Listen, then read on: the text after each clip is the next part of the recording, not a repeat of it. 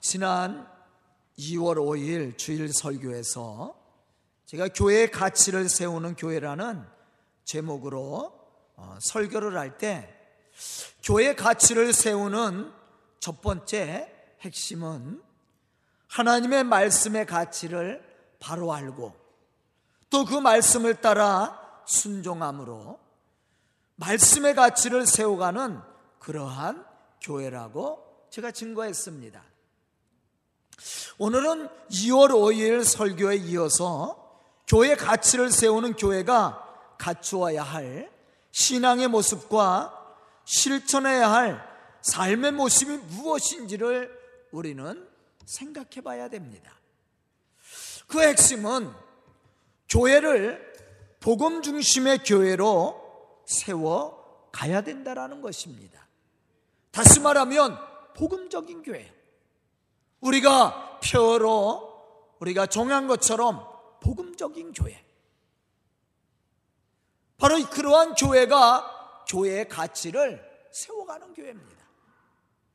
교회는 사실 많은 외적인 조건들이 잘 맞아떨어져야 부흥을 해요. 예를 들자면 지리적인 조건이 좋아야 됩니다. 사실 우리 교회도 자리는 좋지만 이보다 더 좋은 자리가 있어요. 그것은 큰 길가에 있는 교회예요. 장사도 그렇죠. 길 옆에 있어야 잘 돼요. 교회도 마찬가지입니다. 저희 교회가 다 가려졌어요. 앞에 유치원이 없었고 뒤에 상가가 없었을 때는 그래도 우리 교회가 이 뒤편에서 잘 보였는데 옆에 상가가 짓고 옆에 유치원이 있으니까 교회가 이렇게 팍 묻혀버렸어요. 교회는 사실은 큰 길에 있는 게 좋아요. 주차장도 넓어서 사람들이 오고 가는데 불편함이 없어야 됩니다. 우리도 보면 어떤 사람들이 교회 왔다 그냥 가는 사람도 있대. 차댈 데 없다고. 안타까운 일이죠. 친밀한 인간적인 교제로 사람들의 그 마음을 사로잡아야 하고 또 말씀을 선포하는 목사님의 설교도 좋아야 돼요. 하지만 교회가 갖추어야 할 가장 중요한 것은 이러한 세상적이고 사람 중심적인 외적인 조건들보다 하나님이 중심이 되고 복음이 살아 역사하는 그러한 교회가 되어야 됩니다. 이 교회가 하나님의 역사를 이루는 교회요. 또한 교회를 교회되게 하는 교회. 요한복음 15장 5절에 보면 예수님은 이렇게 말씀을 하셨습니다. 나는 포도나무요 너희는 가지니 그가 내 안에 내가 그 안에 거하면 사람이 열매를 많이 맺나니 나를 떠나서는 아무것도 할 수 없느니라. 그렇게 말씀을 했어요. 그럼 우리가 열매를 맺기 위해서는 어떻게 해야 됩니까? 예수님이 우리 안에 거하셔야 되고 우리는 예수님 안에 있어야 됩니다. 다시 말하면 예수님과 하나 된 그러한 교회가 돼야 돼요. 다시 말하면 복음적인 교회죠. 예수님이 중심이 되고 예수의 살아 역사하심과 구원하심이 선포되는 교회. 이게 살아있는 교회야. 이러한 교회가 부흥하게 됨을 예수님도 우리에게 말씀을 했어요. 예수님을 떠나서는 너희가 아무것도 할 수 없다라고 그랬어요. 이 말씀을 보면 교회가 부흥하고 또 하나님의 그 놀라운 역사를 이루어가려면 인간적인 생각과 노력만으로 되는 것이 아님을 우리에게 말씀해 주고 있습니다. 교회는 하나님 중심적인 교회가 돼야 되고 오직 복음을 위해서 헌신하는 교회가 될 때 비로소 부흥하게 되고 또 하나님의 역사를 이룰 수 있는 축복된 교회가 된다라는 것이죠.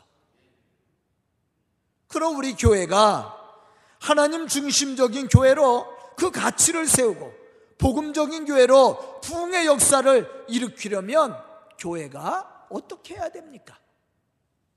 첫째로 성령이 이끄시는 기도의 가치를 알고 늘 깨어서 기도하는 교회로 만들어야 됩니다.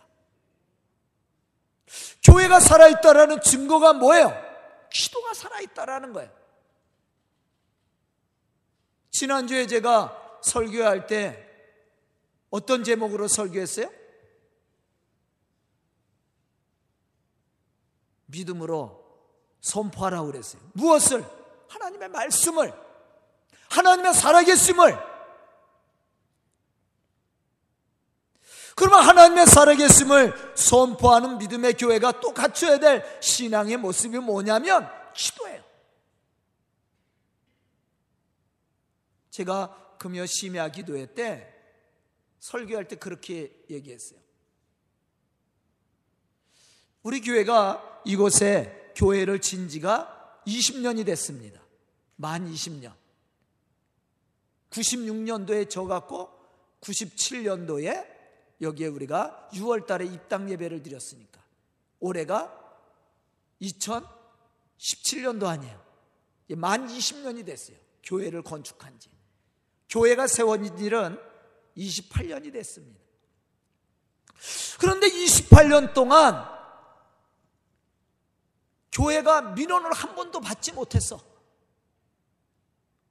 어떻게 보면 좋은 것 같지만 신앙적으로 보면 좋지 않은 거예요.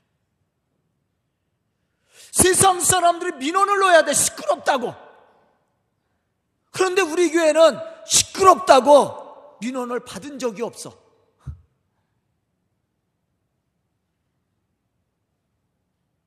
왜? 너무 조용해 갖고. 주일날 모여서 설교하고 설교 듣고 예배 드리고 찬송하고 기도하고 그 외에는 교회에서 기도 소리가 그렇게 많이 들리질 않아. 아, 물론 우리 교회가 사방이 다 길이에요. 삼면이 다 길이죠. 그래도 우리 교회가 이 방음이 잘 돼 있어요.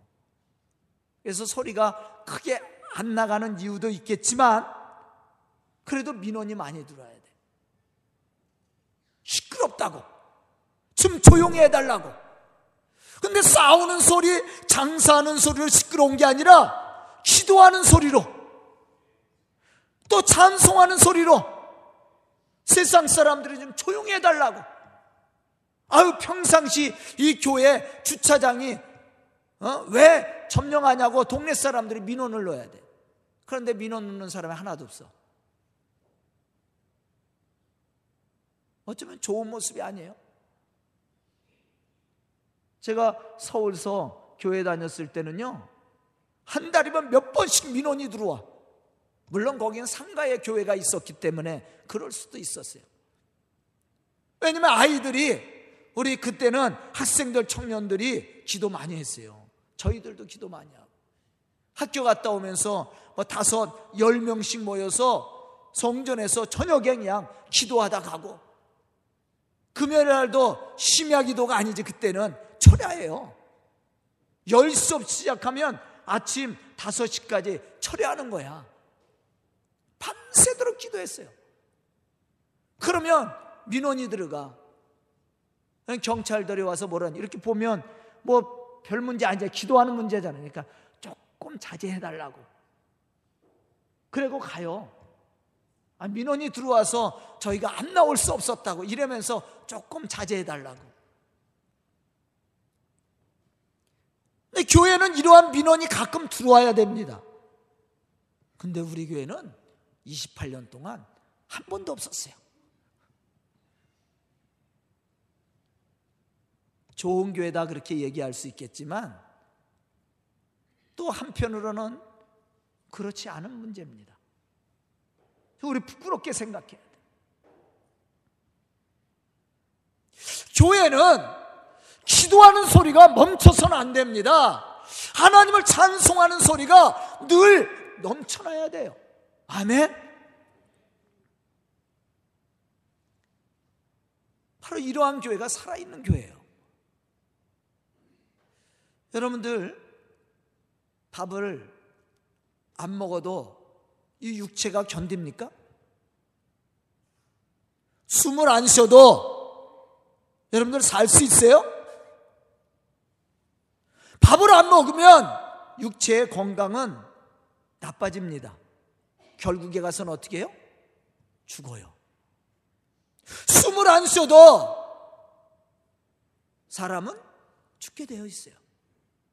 신앙도 마찬가지입니다. 밥은 뭐에 비유해요? 말씀이야. 말씀을 먹어야 돼. 그리고 영적으로 살 수 있어.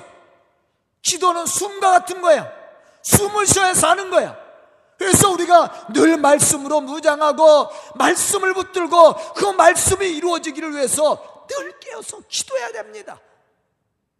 바로 그것이 영적으로 살아있다라는 증거예요, 증거. 여러분들 살아있다라는 증거가 뭐예요? 음식을 먹는다라는 겁니다. 그리고 숨을 쉬고 있다라는 거, 이게 살아있다라는 증거야.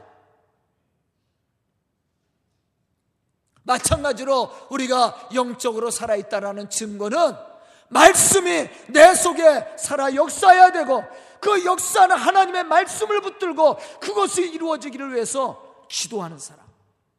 그게 영적으로 살아있다는 증거입니다. 교회도 마찬가지예요. 사도행전 1장 14절에 보면 예수님이 하신 말씀을 따라 순종하며 오로지 마음을 같이하여 기도하는 일에 힘쓰는 무리들을 볼 수가 있어요.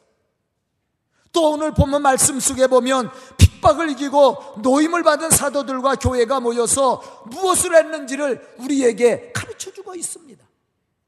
그것은 온 교회가 한 마음으로 하나님을 향해 소리를 높여 무엇을 한 거예요? 기도했다라는 거예요.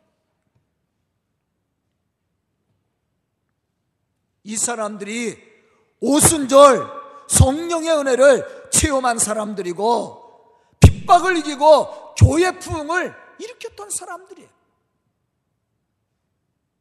복음을 알고 복음의 가치를 체험한 사람들은 기도하지 않고는 견딜 수가 없을 겁니다. 하나님의 살아계심을 체험하고 하나님의 역사심을 믿는 사람들은 기도를 멈출 수가 없을 겁니다. 왜냐하면 우리의 죄를 사하여 주시고 우리를 구원하실 수 있는 분이 하나님 한 분이기 때문에 그래요. 그분이 우리를 죄에서 구원하시고 우리의 삶을 섭리하시고 우리의 삶을 축복해 주시는 전능하신 하나님이시기 때문에 그렇습니다. 그 사실을 알고 믿는 사람이라면 하나님 앞에 기도하지 않을 수 없죠. 더욱더 선포되어진 말씀이 믿어지고 그 선포되어진 말씀이 내 삶 속에 살아 역사함으로 그 말씀이 이루어지는 것을 우리가 안다면 말씀을 붙들고 기도하지 않을 수 없잖아요.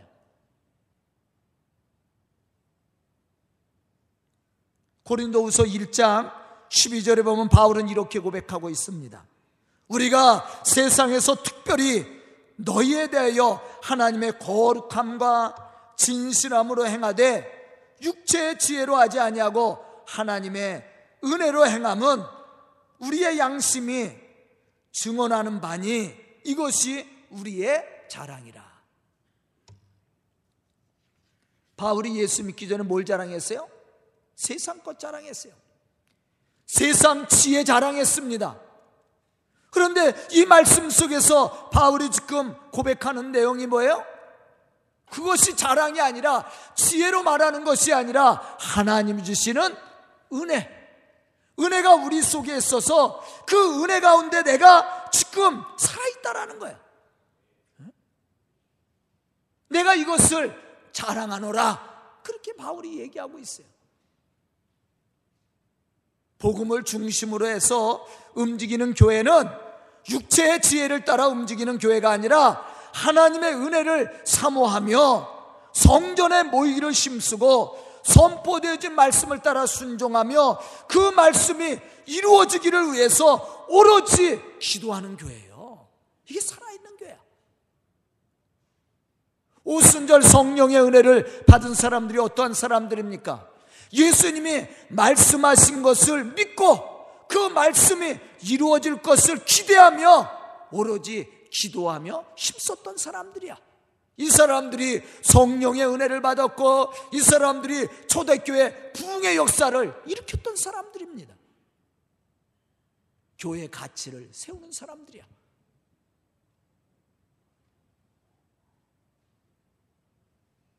하지만 분명히 우리가 알아야 될 것은 하나님 중심적이지 않고 복음 중심적이지 않은 사람과 교회는 기도하지 않거나 기도의 열정이 식어질 수밖에 없다라는 거예요. 그런데 더 어리석은 사람은 어떠한 사람이냐? 기도하지 않으면서도 힘있고 능력 있다고 생각하는 사람. 예배를 드리지도 않고 말씀을 듣지도 않고 기도하지 않으면서 나는 믿음이 있다고 이야기하는 사람. 진짜 어리석은 사람. 이런 사람은 어떠한 사람이야? 밥을 먹지도 않으면서 숨을 쉬지도 않으면서 살아있다고 얘기하는 사람이에요. 진짜 밥을 먹지 않고 숨을 쉬지 않고 살 수 있어요? 살 수 없어요. 우리가 하나님의 말씀을 먹지 않고 우리가 하나님의 말씀을 붙들고 기도하지 않으면서 우리의 신앙이 성장해요? 거짓말입니다. 어리석은 자 중에 어리석은 자야. 우리가 영적으로 살아있는 믿음의 사람으로 하나님의 거룩한 역사를 이루어가기 위해서는 말씀을 매일 먹어야 돼. 그리고 그 말씀을 붙들고 기도해야 됩니다. 그 말씀이 이루어지기를 위해서 내 삶 속에 그대로 이루어지기를 위해서 이 사람이 살아있는 사람이야.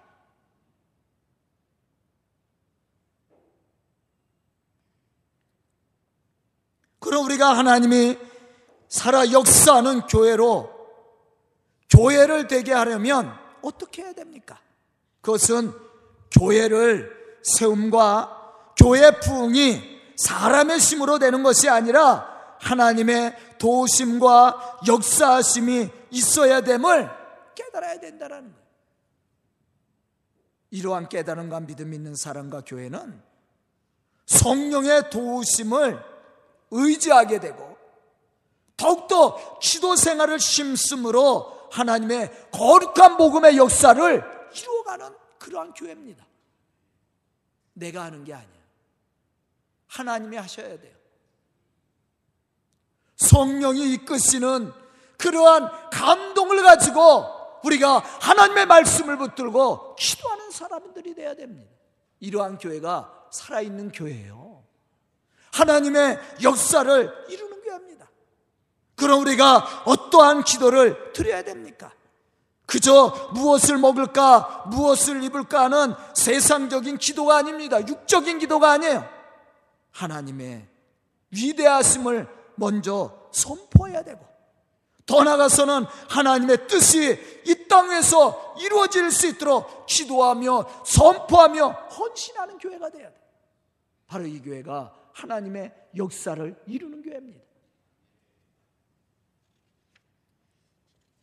저는 오늘 말씀을 듣는 우리 성도들이 또 우리 서강교회가 이러한 교회로 하나님의 역사를 이루어갈 수 있기를 주의 이름으로 축원합니다.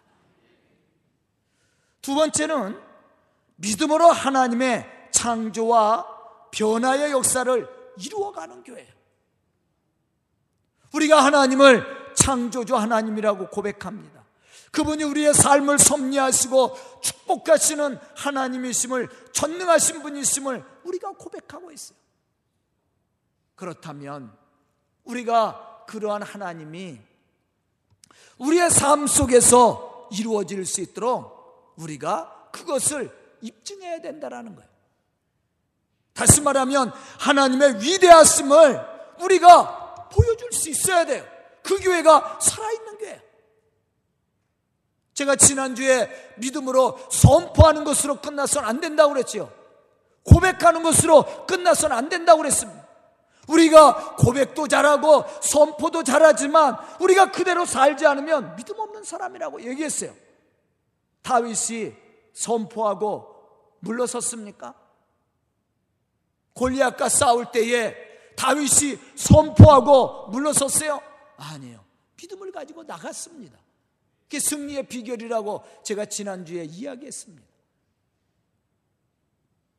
우리가 하나님의 창조의 역사라든가 변화의 역사라든가 구원의 역사, 축복하심 고백하는 것도 중요하지만 그것을 증명해 보일 수 있어야 되는 거예요. 그렇다면 우리가 하나님의 말씀을 가지고 살아야 되죠. 우리가 하나님의 말씀을 이루어가는 믿음의 사람들이 되어야 된다는 거예요. 그러한 교회가 살아있는 교회예요. 본문 24절에 보면 이렇게 말씀하고 있습니다. 그들이 듣고 한 마음으로 하나님께 소리를 높여 이르되 대주제여 천지와 바다와 그 가운데 만물을 지으신 이시오. 교회 가치는 하나님의 창조와 섭리 그리고 역사하심과 축복하심이 선포되어질 때 그 가치는 높여집니다. 오늘 말씀을 보면 사도들을 통해 가르침을 받았던 성도들이 한 마음으로 소리를 높여 하나님의 위대하심과 창조하심을 세상에 선포하고 있는 것을 볼 수가 있습니다. 이것이 살아있는 거예요. 그런데 선포한 것으로 끝나지 않았어요. 그들은 핍박이 오는데도 핍박을 두려워하지 않고 오히려 예수가 그리스도이심을 증언하고 있었다라는 거예요. 이게 살아있는 교회입니다. 교회의 생명은 하나님의 창조와 섭리 그리고 구원하심이 이루어지는 교회입니다. 건물만 크게 진 교회가 아니에요. 하나님의 창조의 역사가 일어나야 되고 하나님의 구원의 역사가 일어나야 되고 그러한 창조와 구원과 섭리를 믿는 믿음의 사람들이 말씀을 통해 그 말씀을 이루어갈 때 하나님의 역사가 이루어지는 교회. 그런데 이러한 일들을 누가 감당할 수 있어요? 믿음의 사람들이에요. 어떠한 핍박이 와도 흔들리지 않은 믿음을 가지고 예수가 그리스도이심을 선포할 수 있는 믿음의 사람. 사도행전 4장 19절로부터 20절에 보면 예수님의 이름으로 말하지도 말고 가르치지도 말라며 핍박을 받았을 때 베드로와 요한은 핍박하는 자들을 향해서 이렇게 증언했습니다. 하나님 앞에서 너희의 말을 듣는 것이 하나님의 말씀을 듣는 것보다 옳은지 판단하라. 우리는 보고 들은 것을 말하지 않을 수 없다. 아멘. 하나님의 창조와 구원과 축복하심을 믿는 믿음의 사람은 핍박을 받는다 할지라도 두려워하지 않습니다. 흔들리지 않습니다. 더욱더 담대히 하나님의 살아계심을 증언할 수 있는 사람이야. 바로 이 교회가 살아있는 교회예요. 초대교회가 바로 그러한 교회로서 부흥했습니다. 저는 우리 교회가 우리 성도들이 이러한 믿음의 사람이 되어서 교회를 부흥시킬 뿐만 아니라 하나님의 뜻을 이 땅에서 이루어가는 그러한 믿음의 성도들과 우리 교회가 될 수 있기를 주님의 이름으로 축복합니다. 세 번째는 핍박을 두려워하지 않고 복음의 사명을 감당하는 교회예요. 본문 29절로부터 30절에 보면 이렇게 기도하고 있는 것을 볼 수가 있습니다. 주여, 이제도 그들의 위협함을 굽어보셨고 위협을 받았다라는 거죠. 예수를 증언하는 것 때문에 예수를 믿는 것 때문에 교회가 위협을 받았어요. 또 종들로 하여금 담대히 하나님의 말씀을 전하게 하여 주시오며 손을 내밀어 병을 낫게 하시옵고 표적과 기사가 거룩한 종 예수의 이름으로 이루어지게 하옵소서. 복음을 전하는 곳에는요, 언제나 방해자들이 있어요. 핍박하는 자들이 있습니다. 충동을 일으키고 문제를 만들어내는 사람들이 있어. 누가 잘하면 시기하고 미워함으로 말을 만들어내는 사람들이 있어요.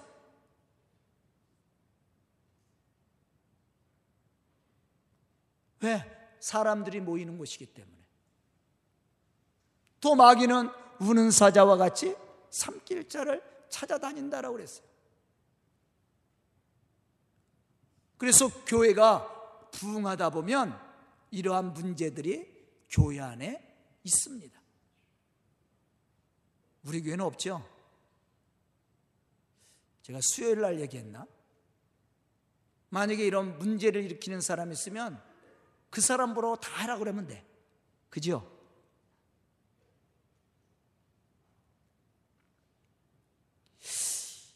그러나 교회의 가치를 알고 교회를 통해 세상을 구원하시려는 하나님의 뜻을 아는 믿음의 사람들은 이러한 때 이렇게 교회에 방해자가 생기고 핍박자가 생기고 충동을 일으켜서 문제를 일으키는 사람들이 생긴다 할지라도 흔들리지 않는다라는 거예요.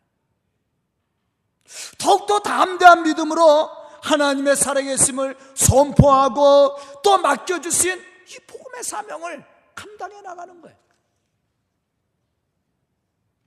우리는 오늘 말씀 속에서도 이러한 사실을 발견할 수가 있어요. 사도들과 교회는 예수의 이름으로 복음을 전하는 것 때문에 위협을 받았다고 그랬어요. 핍박을 받기도 했습니다. 하지만 그들은 흔들림이 없는 믿음의 신앙으로 하나님만을 바라봤습니다.